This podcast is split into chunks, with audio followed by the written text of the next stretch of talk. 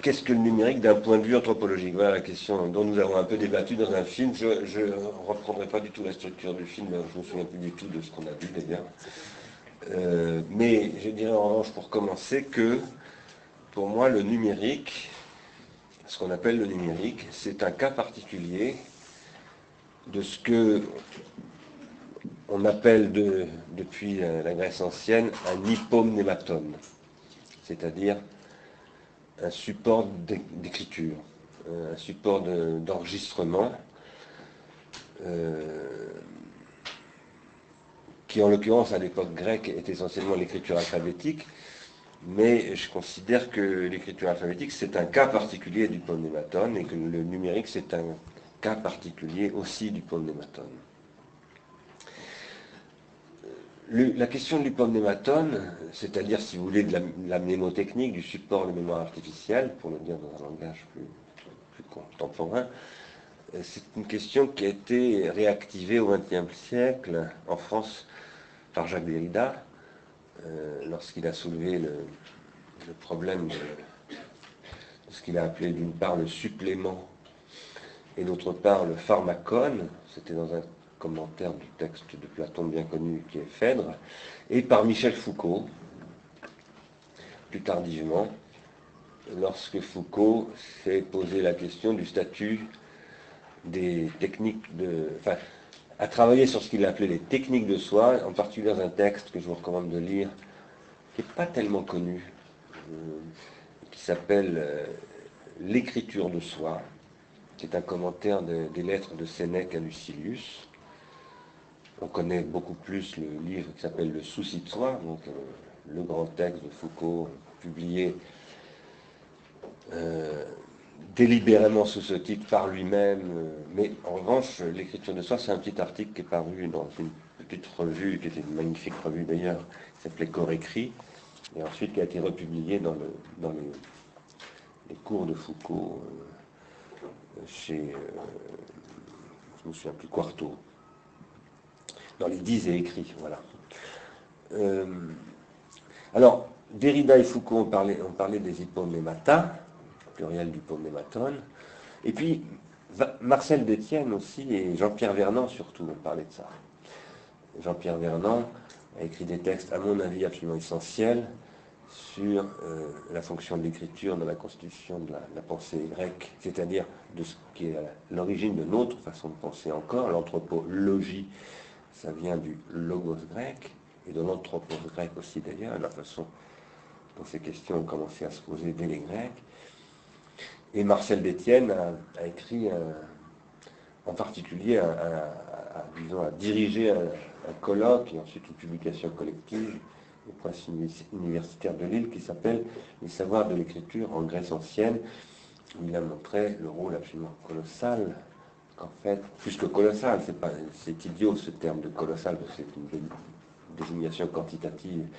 Non, le, rôle décisif, disons, euh, structurel, essentiel que joue l'écriture dans l'émergence de la rationalité, dirions-nous, dans le langage d'aujourd'hui. Mais plus généralement de la société contemporaine, enfin des bases de notre société contemporaine.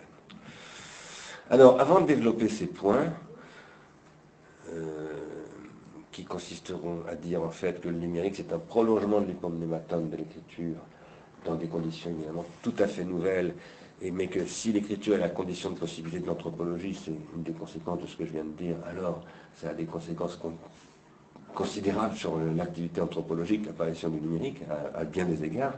Premièrement,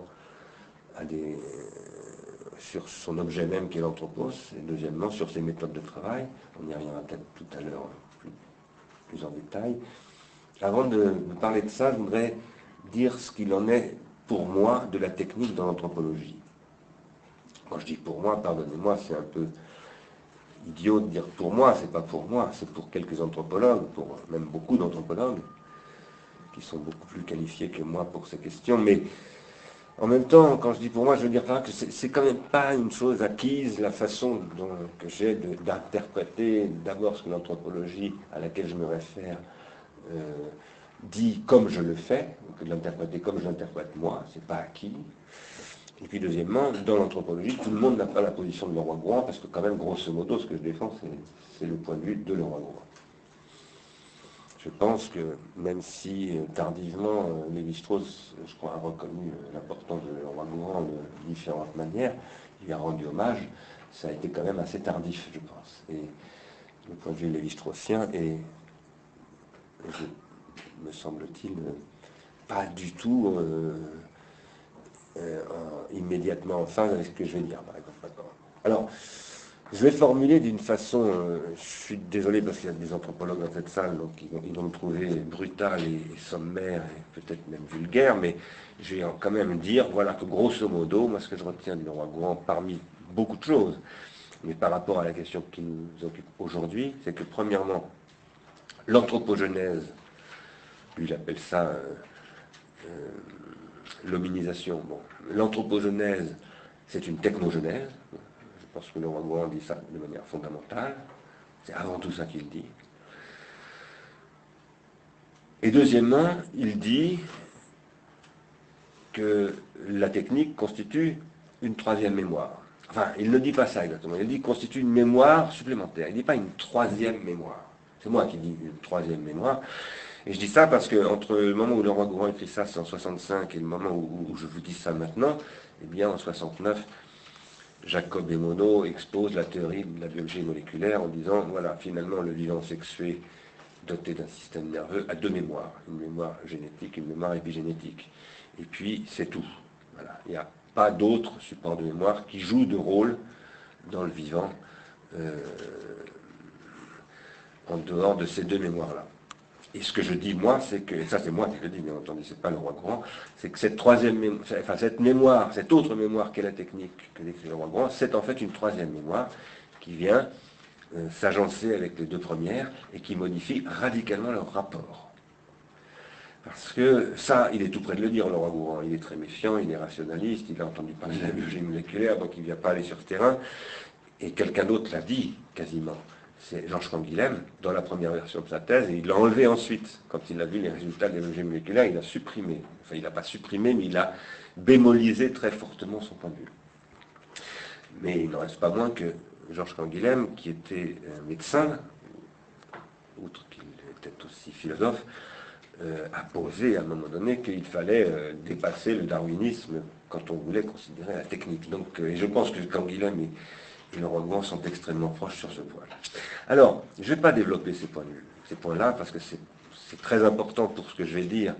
Je dirais que ce sont des prérequis de ce que je vais dire, mais euh, je vais aller beaucoup plus vite, y compris parce que j'en suis vraiment désolé, mais j'ai un taxi qui me vient me chercher dans une demi-heure et je suis obligé de prendre un avion.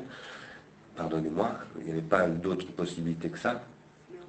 Et donc, je vais aller très directement à l'accélération. Pardon? L'accélération. Oui, on est dans le numérique et l'accélération de toutes choses. Euh, et je vais simplement donc introduire maintenant une troisième problématique, qui est la problématique de ce que j'appelle la grammatisation.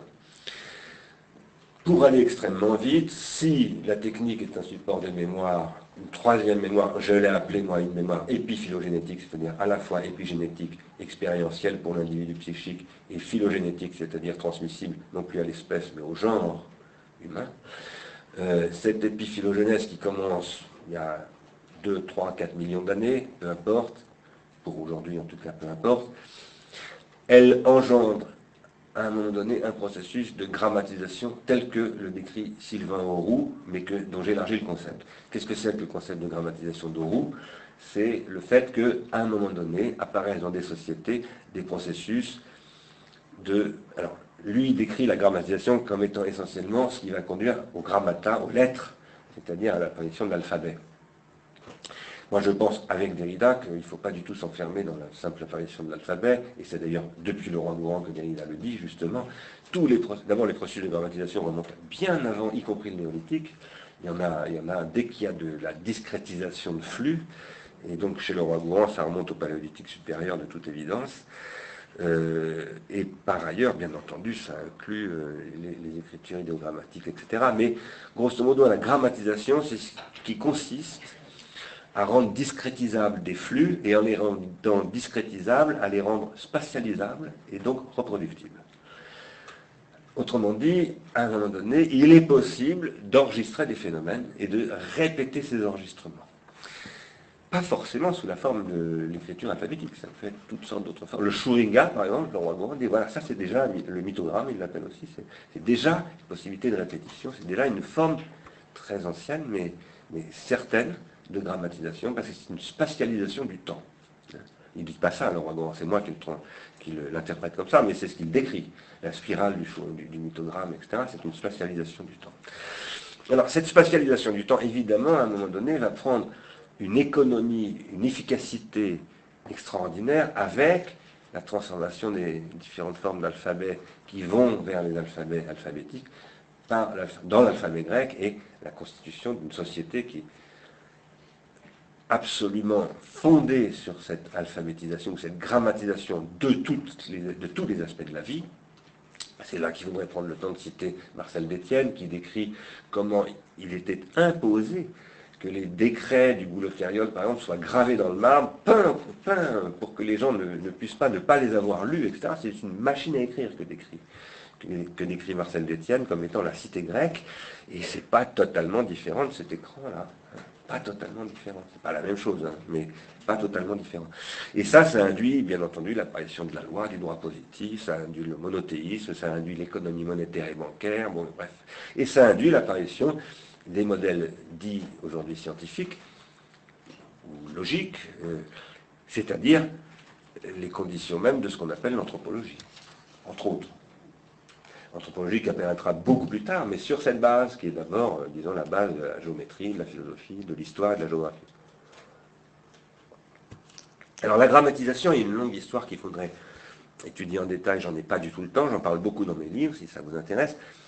Elle passe évidemment par l'imprimerie, et l'imprimerie, c'est un nouveau stade de la grammatisation de la langue euh, par des, des, moyens qui commencent à devenir mécaniques, Walter Benjamin le souligne déjà, et, qui engendrent, je crois, on peut le dire très sans aucun doute, même si Roger Chartier minaude un peu là-dessus, mais les historiens bien minauder euh, et faire les importants.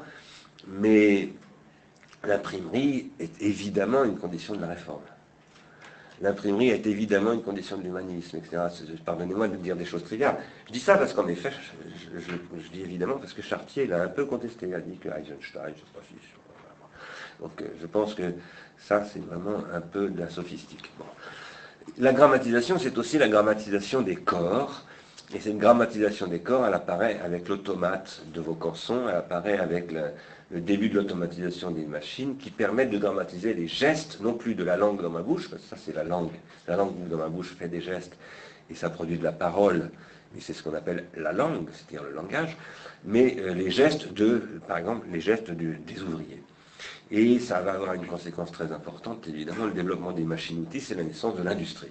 La grammatisation, c'est la condition de l'industrie. C'est un nouveau stade de la grammatisation, l'industrie qui ne grammatise plus simplement le logos ou, la psyché, la vie de l'esprit, mais la vie des corps, et des corps individuels autant que des corps sociaux. Au XIXe siècle, ça, la grammatisation des corps, c'est le XVIIIe, hein, essentiellement, que ça commence, ça se généralise au XIXe, ça s'appelle la révolution industrielle, et au XIXe commence la grammatisation de la perception, avec l'appareil photo, le phonographe, etc et aussi euh, le début, tout à fait la fin du 19e, le début de la grammatisation de la vie de l'intellect en tant que capacité computationnelle, donc la mécanographie qui développera au XXe siècle euh, l'informatique. Et le XXe siècle, c'est la naissance de ce qu'on appelle aujourd'hui le numérique, qui vient de l'informatique, mais qui n'est pas l'informatique. Le numérique, ça n'est pas l'informatique. Par exemple, cet appareil-là est un, appareil numérique, c'est un magnétophone numérique, ça n'est pas un ordinateur. Donc, euh, le numérique, c'est beaucoup plus vaste que l'informatique. Euh, l'extension du numérique, euh, eh bien, c'est une grammatisation du social en tant que tel. C'est-à-dire que le social engineering, par exemple, ce qu'on appelle le social engineering, qui travaille sur, en particulier, comment, avec la traçabilité, produire du réseautage industriellement euh, conçu, piloté, encouragé, etc., c'est évidemment de la grammatisation du social.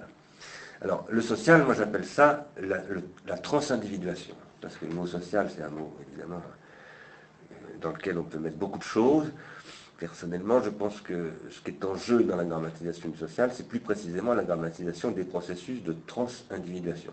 Ça donne les technologies relationnelles, les réseaux sociaux et tout ça.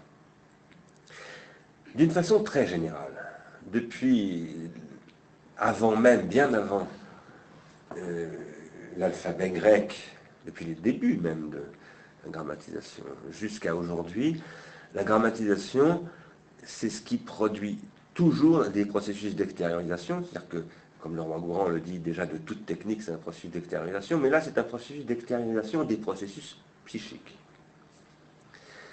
Quand je dis des processus psychiques, euh, bah, vous me direz, euh, le mouvement d'un ouvrier qui est extériorisé dans une machine, ce n'est pas un processus psychique. bien sûr que si, c'est un processus moteur, psychomoteur. Donc c'est un processus psychique qui se prolonge dans l'activité d'un bras, du pied, d'un corps, etc. Mais c'est un processus psychique.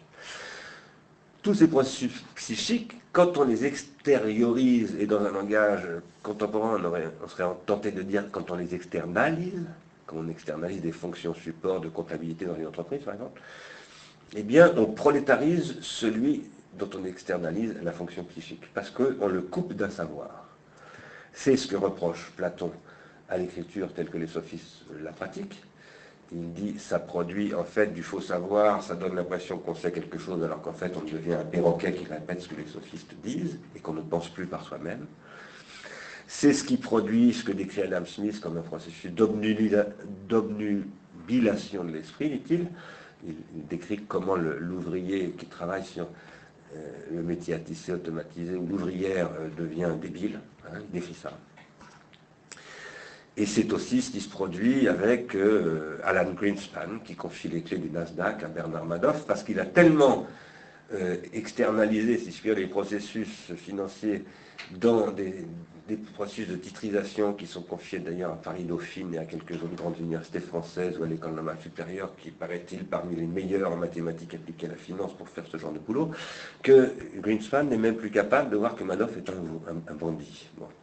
Tout simplement parce que son savoir est passé dans les machines, et c'est un prolo qui gagne peut-être un million de dollars par mois, mais c'est un prolo quand même. Un prolétaire, c'est quelqu'un qui a perdu son savoir. Si on s'arrête à ce que je viens de dire et qu'on réfléchit, qu'on se dit, tiens, qu'est-ce que vient de dire Stigler Ça veut dire que Stigler dit qu'en fait, euh, l'hominisation est en fait un processus de déshominisation, une obsolescence de l'homme programmée par, par son destin technogénétique. C'est évidemment pas seulement ce que je pense, c'est un, aspect des choses, c'est l'aspect empoisonnant du pharmacone, puisque tout ça c'est de la pharmacologie, la grammatisation, c'est en fait le développement des pharmacas, de ce que Platon décrit comme étant des pharmacas, c'est-à-dire des poisons, qui sont aussi des remèdes.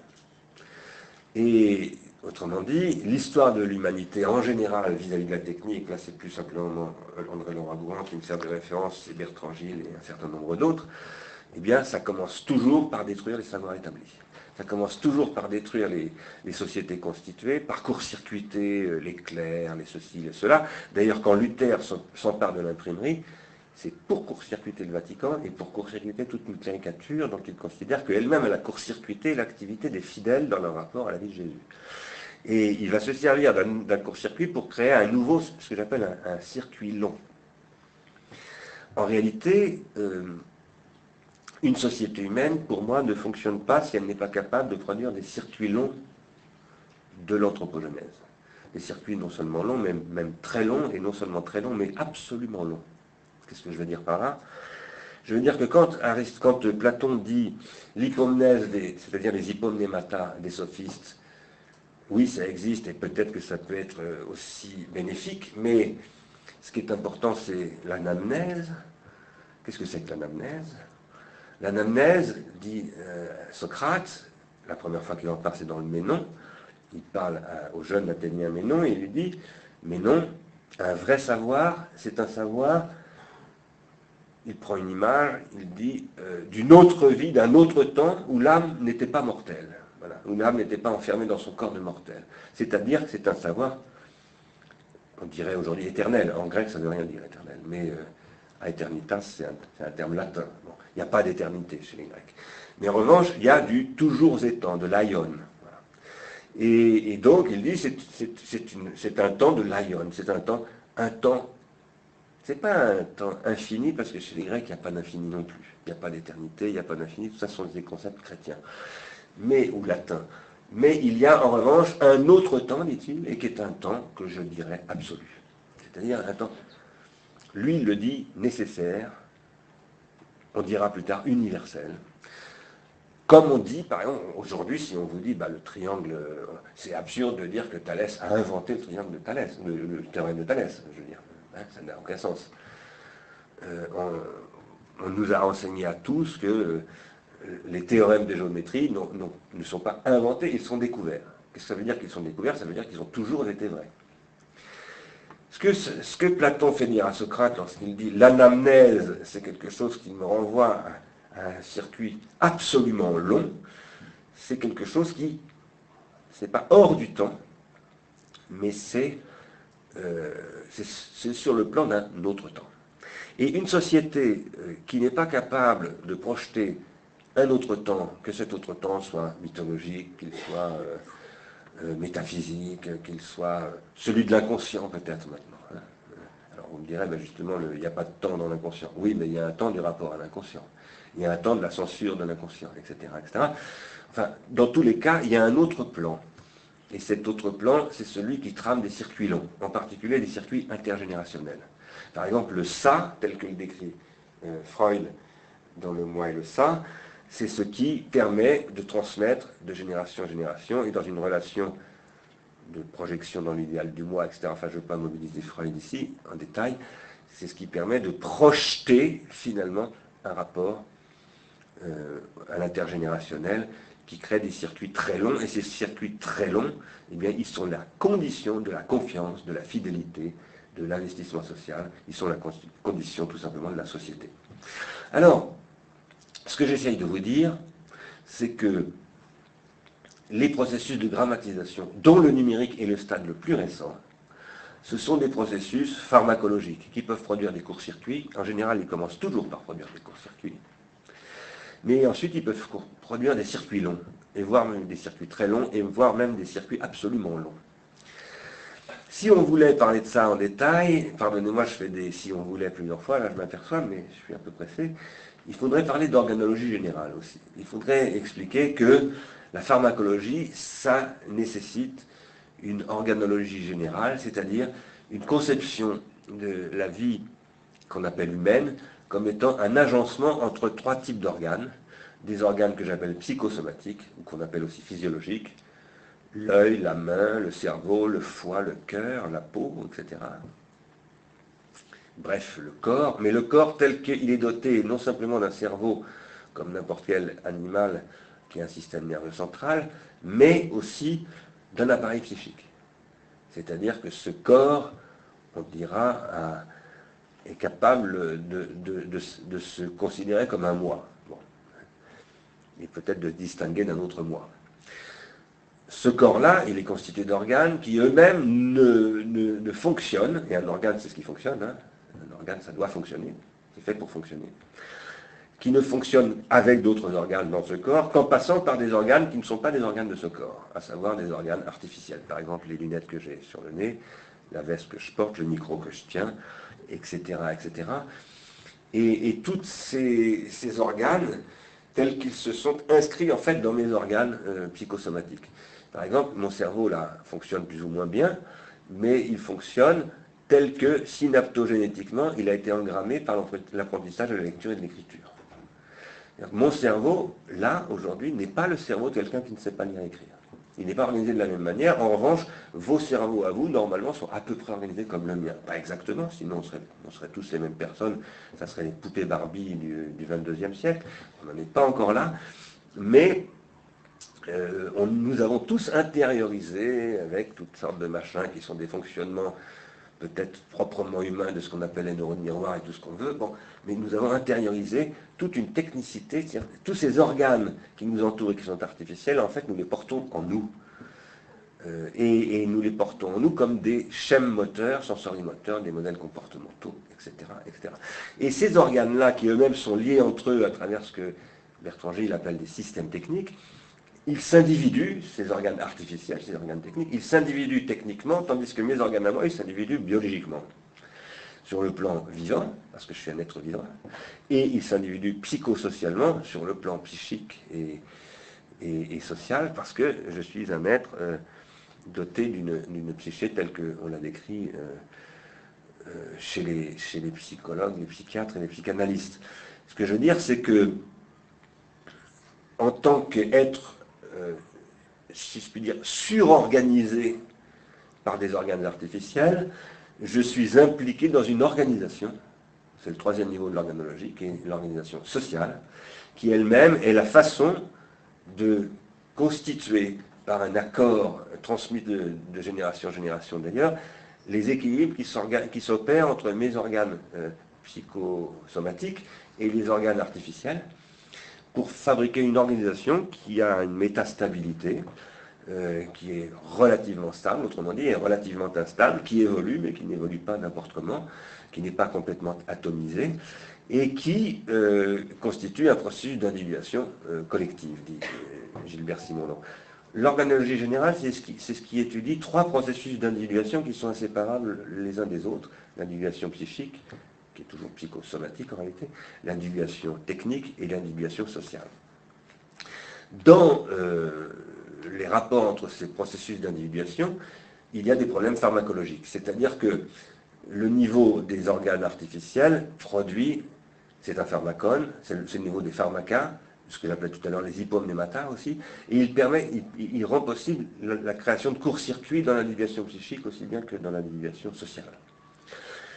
Tout à l'heure, quand je disais euh, le prolétaire peut être court-circuité dans son savoir par la machine-outil, ben, il perd son savoir, il devient. enfin, l'ouvrier, j'aurais dû dire, peut être court-circuité d'ouvrier, il devient prolétaire. C'est aussi vrai, euh, j'ai essayé de le montrer, aujourd'hui, des enfants jeunes qui, de plus en plus, sont court-circuités dans leur capacité d'identification primaire à leurs parents et à leurs éducateurs, parce que toute l'organisation des psychotechnologies contemporaines, dont le numérique fait partie avec l'analogique, est faite, parce qu'elle est aujourd'hui sous la maîtrise quasi exclusive et hégémonique, j'emprunte le mot de Gramsci, euh, du psychopouvoir, c'est-à-dire du marketing, c'est fait pour court-circuiter l'éducation parentale qui est contradictoire avec les intérêts de la consommation. Actuellement, on développe des réseaux sociaux qui sont euh, des processus de grammatisation extraordinairement nouveaux, parce que je crois que c'est la première fois que ça se produit dans l'histoire, ils permettent véritablement de spatialiser les relations sociales, de, les contrôler euh, de manière chirurgicale avec des technologies qui sont ce qu'on appelle la traçabilité et les métadonnées, les cookies, etc. Et ça permet, euh, dans une société que Deleuze appelle la société de contrôle, de contrôler véritablement le comportement individuel euh, à un niveau micro-temporel et de manière absolument rationalisée, c'est-à-dire avec des automates qui permettent de suivre tout ça, et à partir de là, d'intervenir sur les processus d'individuation psychique en vue de créer des processus d'individuation collective qui sont au service, eh bien, par exemple, d'une meilleure adéquation entre l'individuation collective et l'individuation à une marque ou l'individuation à je ne sais quoi. Vous savez bien que le business de Facebook et de Google, en réalité, c'est essentiellement de vendre de l'information de ce type-là, de l'information sur la transindividuation, de rendre possible la création de nouveaux circuits de transindividuation qui sont en général plutôt des courts-circuits dans la transindividuation. Même si, et c'est là que ça commence à devenir intéressant pour l'anthropologie, ces espaces de transindividuation sont des espaces expérimentaux, on peut expérimenter énormément, et qu'on peut essayer sur ces espaces de transindividuation de créer des circuits longs de transindividuation. Pour aller immédiatement au fait de ce que je voulais vous dire, parce que l'heure tourne et il me reste que 7 minutes, normalement. À l'époque où la mémoire est devenue un champ industriel et où des mémotechnologies se sont développées à un rythme effréné et absolument euh, extraordinairement spectaculaire, inimaginable. Je pense que Laurent Gouin les avait sentis venir d'ailleurs, puisqu'il en parle, ce qu'il appelle la magnétothèque, c'est déjà ça, mais je pense qu'il lui-même n'aurait pas que ses yeux, hein, même s'il avait une capacité d'anticipation totalement hors du commun, je crois, personne, à part Jules Verne, mais Jules Verne c'était de la fiction, donc c'est tout à fait autre chose. Il avait des capacités d'anticipation de ce genre. Euh, il y a là quelque chose qui se produit qui est lié à une industrialisation totale de la mémoire sous toutes ses formes, d'ailleurs, mémoire biologique, végétale, animale, humaine, la mémoire évidemment intellectuelle, bon, toutes sortes d'autres formes dont, il faudrait parler, je n'ai pas le temps de le faire. Et, il y a des, courts-circuits qui s'opèrent dans le processus d'anthropogenèse, si je puis dire, hein, qui sont absolument colossaux et effrayants. Mais en même temps, il y a des possibilités de reconstitution de circuits longs absolument formidables. Et donc pour l'anthropologie, outre les innombrables questions épistémologiques que ça pose, c'est-à-dire quel est le statut de la technique, de la mémoire technicisée dans l'histoire du vivant humain, patati et patata, ça, il aurait fallu que je parle, je voulais le faire, j'ai plus le temps, des tendances techniques de tout le rôle des tendances techniques telles que le wagon, les analyses, etc. Bon, il faudrait en reparler parce qu'on n'en parle pas assez de cette question des tendances techniques aujourd'hui. On, fait comme si c'était acquis, euh, on s'était dit il y, a, 40 ans, même plus 60 ans par le wagon. Oui, mais il faudrait revenir parce que la question se pose, à mon avis, à nouveau frais. Quoi qu'il en soit, je pense que pour l'anthropologie, le développement de ces technologies numériques est un extraordinaire laboratoire au 1 unième, sachant que le 1, c'est le monde entier, là, cette fois-ci, et qu'il euh, est, concevable de relancer des projets, nous en avions parlé ensemble euh, en, mentionnant le rôle du cinéma chez Jean Rouche, etc., pour faire ce que j'appellerais une recherche contributive en anthropologie où les entre guillemets, sujets de l'anthropologie, au sens de sujet d'observation des anthropologues, deviennent anthropologues eux-mêmes. Et je dirais que la seule solution, d'ailleurs, que pour des réseaux sociaux, pour que des réseaux sociaux type, Facebook ou d'autres, il y en a de plus intéressants que Facebook, deviennent intéressants, c'est de faire en sorte que ceux qui sont dessus deviennent des anthropologues. C'est-à-dire qu'ils soient capables de faire de l'anthropologie critique, puisque finalement, je l'avais dit il y a deux ou trois ans au Centre Pompidou, si vous regardez ce qui se passe dans la déclaration profil que vous faites si vous allez sur Facebook, ben, ça ressemble à ce que Lévi-Strauss fait chez le Nambiquara. Donc il y a une espèce de procédure anthropologique d'entrée, je vais vite en disant ça bien entendu, mais quand même, vous décrivez des réseaux, des systèmes de parenté, des trucs et des machins, et donc il y a une objectivation, une grammatisation, une spatialisation du temps de la tribu, du cercle de famille, des amis, etc., qui le transforme en un objet d'observation, un objet de critique, si on laisse ça entre les mains de Facebook comme une traçabilité exploitable par le, néo-marketing, qui est aussi un neuromarketing d'ailleurs maintenant, c'est extrêmement inquiétant. Mais si on se dit, mais c'est une nouvelle intelligibilité collective de comment se constitue le social, et on va pouvoir réfléchir à fabriquer des nouveaux modes sociaux, et eh bien là, ça devient quelque chose d'absolument passionnant. Voilà. Je vous signale que Ars Industrialis, euh, dont je suis un des membres, a créé un groupe qui s'appelle Technologie relationnelle qui veut travailler sur ces sujets-là. Vous y êtes très bienvenus si ces questions vous intéressent. Je m'arrête là pour qu'on ait le temps de discuter 5 minutes. Merci de votre attention.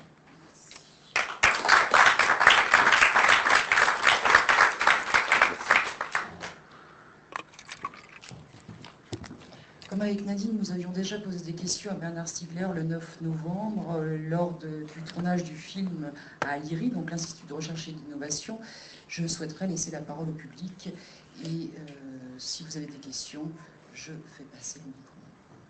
Philosophie, anthropologie et numérique.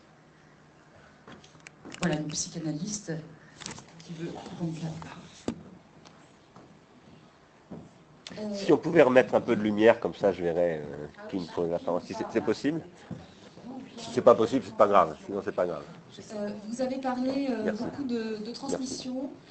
Et euh, il me semblait entendre euh, une parenté, mais peut-être que je me trompe, entre ce que vous avez dit et ce que Pierre Legendre a pu avancer dans ses séminaires, notamment l'objet inestimable de la transmission. vous ne vous, trompez pas. Pardon, vous ne vous trompez pas. et je pense qu'en effet, Legendre travaille sur des questions comme ça. Je suis tout à fait. je confirme. Voilà. Après, bon, il y aurait beaucoup à... Euh, moi, j'aurais beaucoup de questions à poser à Pierre Legendre sur ces questions-là. C'est pas facile de parler avec Pierre Legendre, vous le savez. Il n'y tient pas tellement. Je parle pas par rapport à moi, mais en règle générale, c'est un homme qui parle. Et je le comprends très bien, je respecte ça tout à fait. Mais euh, bon, par exemple, j'aimerais bien que le justement, sur tout ce que je viens de dire sur la grammatisation, j'aimerais bien le faire réagir à des sujets comme ça. Euh, parce que tout ce qu'il décrit sur le droit et toutes ces questions passe par là, mais il n'en parle jamais. Donc je trouve que c'est très dommage. Et, ça induit chez certains héritiers de Legendre une, une façon d'interpréter ce qu'il dit du management, etc., et du rapport à la technique contemporaine, qui est un petit peu, à mon avis, problématique, c'est-à-dire un peu technophobe, euh, or, il faut pas, on ne peut pas être technophobe. J'ai un jour essayé d'expliquer pourquoi c'est absolument grotesque d'être technophile, euh, mais c'est tout aussi grotesque d'être technophobe. on vit dans le monde technique. Bon, ça ne veut pas dire qu'on doit accepter toutes les formes de technique, bien entendu. Mais nous sommes avant tout des êtres techniques. Et là, je trouve que chez le genre, il, faudrait travailler ça plus avant. Par exemple, avec quelqu'un aussi comme j'arrive pas à retrouver son nom, ce juriste qui est à Nantes, qui est un très très grand juriste, qui travaille sur le travail, euh, héritier de, de Legendre. Euh, j'arrive pas à retrouver son nom. Enfin bon. Mais cela dit, oui, vous aviez raison. Euh, je, me sens tout à fait en, parenté, en proximité avec, avec Legendre.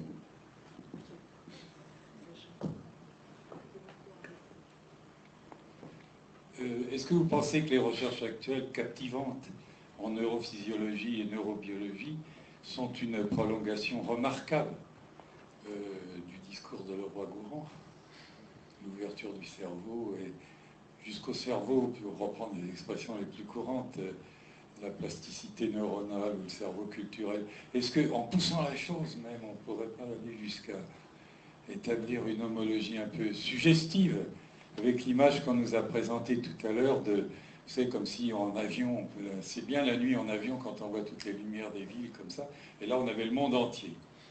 Et en fait, on avait une image de l'électricité à l'œuvre à travers toutes les connexions. Bah, moi, ça m'intéresse beaucoup, ces, ces, histoires de cerveau. J'ai commencé à en parler un petit peu dans mon avant-dernier livre, et je vais sortir bientôt un livre où j'en parle plus. Maintenant, je m'en méfie aussi, de, ce triomphalisme neurocentrique, parce que comme il y en a eu un triomphalisme de la biologie moléculaire également, qui croyait tout expliquer avec le génome, et puis dont on s'aperçoit aujourd'hui que on, l'avait beaucoup dit, hein, mais que finalement tout ça c'était beaucoup des miroirs aux alouettes, parce que bien entendu que le génome c'est extrêmement important, qu'on apprend plein de choses avec le génome, mais en même temps, quand on est génocentrique, on ne comprend plus rien. Parce que le génome, ça fonctionne avec l'épigénétique, ça fonctionne avec le milieu, etc. donc, tout ce qui est, comme on disait autrefois, ethnocentrique, logocentrique, euh, génocentrique ou neurocentrique est mauvais. Il n'y a pas de centre. Je ne parlais pas de génocentrisme, je parlais du fait que l'environnement produit du lien synaptique. Oui, alors ça... C'est assez différent. D'accord, d'accord. C'est le sens du débat actuel dans ces domaines médicaux. Oui, mais c'est pas... je pensais aux travaux d'Ansermet et oui, mais c'est pas justement, je trouve que c'est pas si clair que ça. Euh, pour moi-même, c'est de ça dont je parlais quand je disais que je, me suis intéressé récemment. Euh, bien sûr que Ansermet notamment euh, s'intéresse à ces questions, mais je trouve que là, je vais, vous allez dire c'est ma petite obsession, hein, mais lui, le roi Gourand, aurait réagencé ça avec la technique justement, et donc aurait montré que bah, tout ça n'a pas de sens si cet organe central du système nerveux central n'est pas remplacé d'abord dans ces circuits d'organes corporels qui sont très importants, qui font des objets d'investissement divers et variés du cerveau, et pas simplement du cerveau, mais euh, d'organisation sociale. Euh, et euh, que du coup, ce qui est important d'étudier, c'est évidemment extraordinairement précieux. J'ai fait référence moi-même d'en prendre soin, hein, ça, hein, ce que vous venez d'évoquer. Je me suis rapporté aux travaux de Zimmerman et Christakis sur euh, l'analyse l'imagerie cérébrale, etc., pour établir que les circuits synaptiques sont corrélés à l'environnement, etc. Mais quand vous regardez ce qui se dit dans le monde de la neurologie euh, actuelle, c'est archi neurocentrique. C'est-à-dire que, oui, il y a, le truc merveilleux, c'est la plasticité du cerveau. Mais non, il y, a, des tas de choses merveilleuses. La plasticité du cerveau, c'est merveilleux. Le fait qu'on puisse l'observer aujourd'hui, qu'on puisse effectivement établir que les synaptogénèses sont différentes selon les pratiques sociales, c'est merveilleux. Mais ce qui est surtout important, c'est les couplages. C'est-à-dire entre justement le niveau euh, cérébral, le niveau corporel, les, objets, enfin les, environnements techniques et les pratiques sociales. Et là, je trouve qu'on reste quand même très, très, très, moi je trouve, dans les, dans les analyses que l'on fait de tout ça, euh, y compris parfois, comme c'est le cas dans Sermet d'un point de vue de la psychanalyse, je trouve qu'on est encore très en dessous de leur alors là, pour le coup. Très, très en dessous. Moi, je trouve. Alors là, c'est tout à Puisque, pour continuer, si vous voulez, ça introduit cette idée absolument euh, captivante et magnifique euh, qui est que le, ben, que le cerveau, malgré tout, au lieu d'être enfermé dans la, rigueur, si vous voulez, presque, enfin, disons, muette de son génome, nous, ouvre au contraire vers quelque chose de, fantastique, et la mémoire de notre apprentissage, vous savez, et, en fait, et de ce débat incessant auquel on est toujours confronté, qui est que le réel n'est jamais transparent et qu'on cohabite toujours avec ce que notre mémoire porte et ce qu'on peut essayer à chaque instant d'en comprendre. Et vous êtes philosophe, vous êtes le premier à le comprendre parmi nous, c'est-à-dire que chaque cohérence ne, ne, produit jamais autre chose que la nécessité de la suivante. Mais la mémoire de notre apprentissage demeure.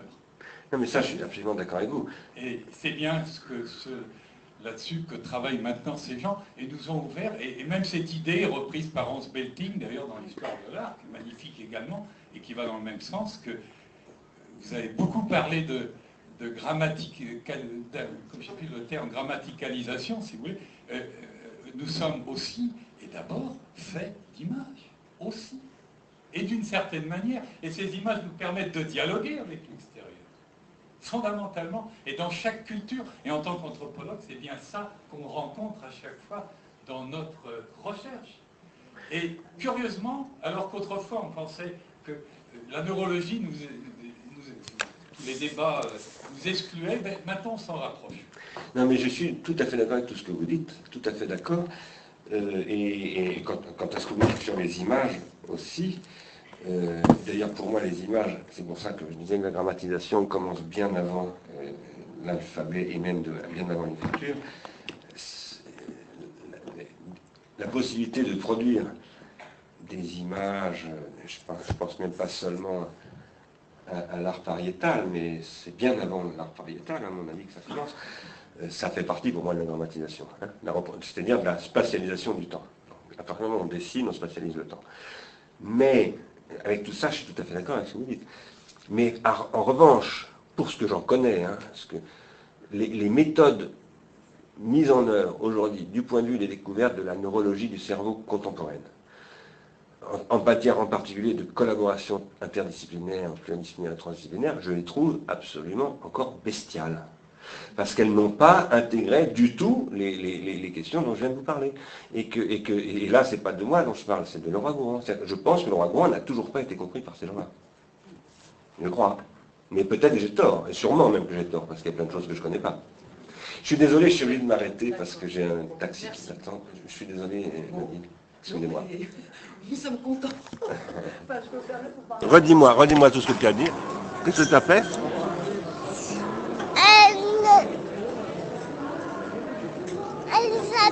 Caché pour qu'on ne les voit pas. Où ça Où est-ce qu'elle les a cachés Bah, faut pas le dire. Parce qu'après, tu vas voir. Et alors, tu vas te faire gronder Non, c'est mamie. C'est mamie qui va te faire gronder Oui C'est toi qui vas la gronder. Et je te fais une proposition. Tu sais ce qu'on va lui faire? On va lui faire un petit cadeau pour la... la... On va lui acheter un martinet. Oui, après on va la taper. On va lui donner une fessée au martinet, d'accord? Non. Hein? On va lui donner une voiture. On va mettre sur le martinet. Et après le martinet, avec la voiture, il va faire BAM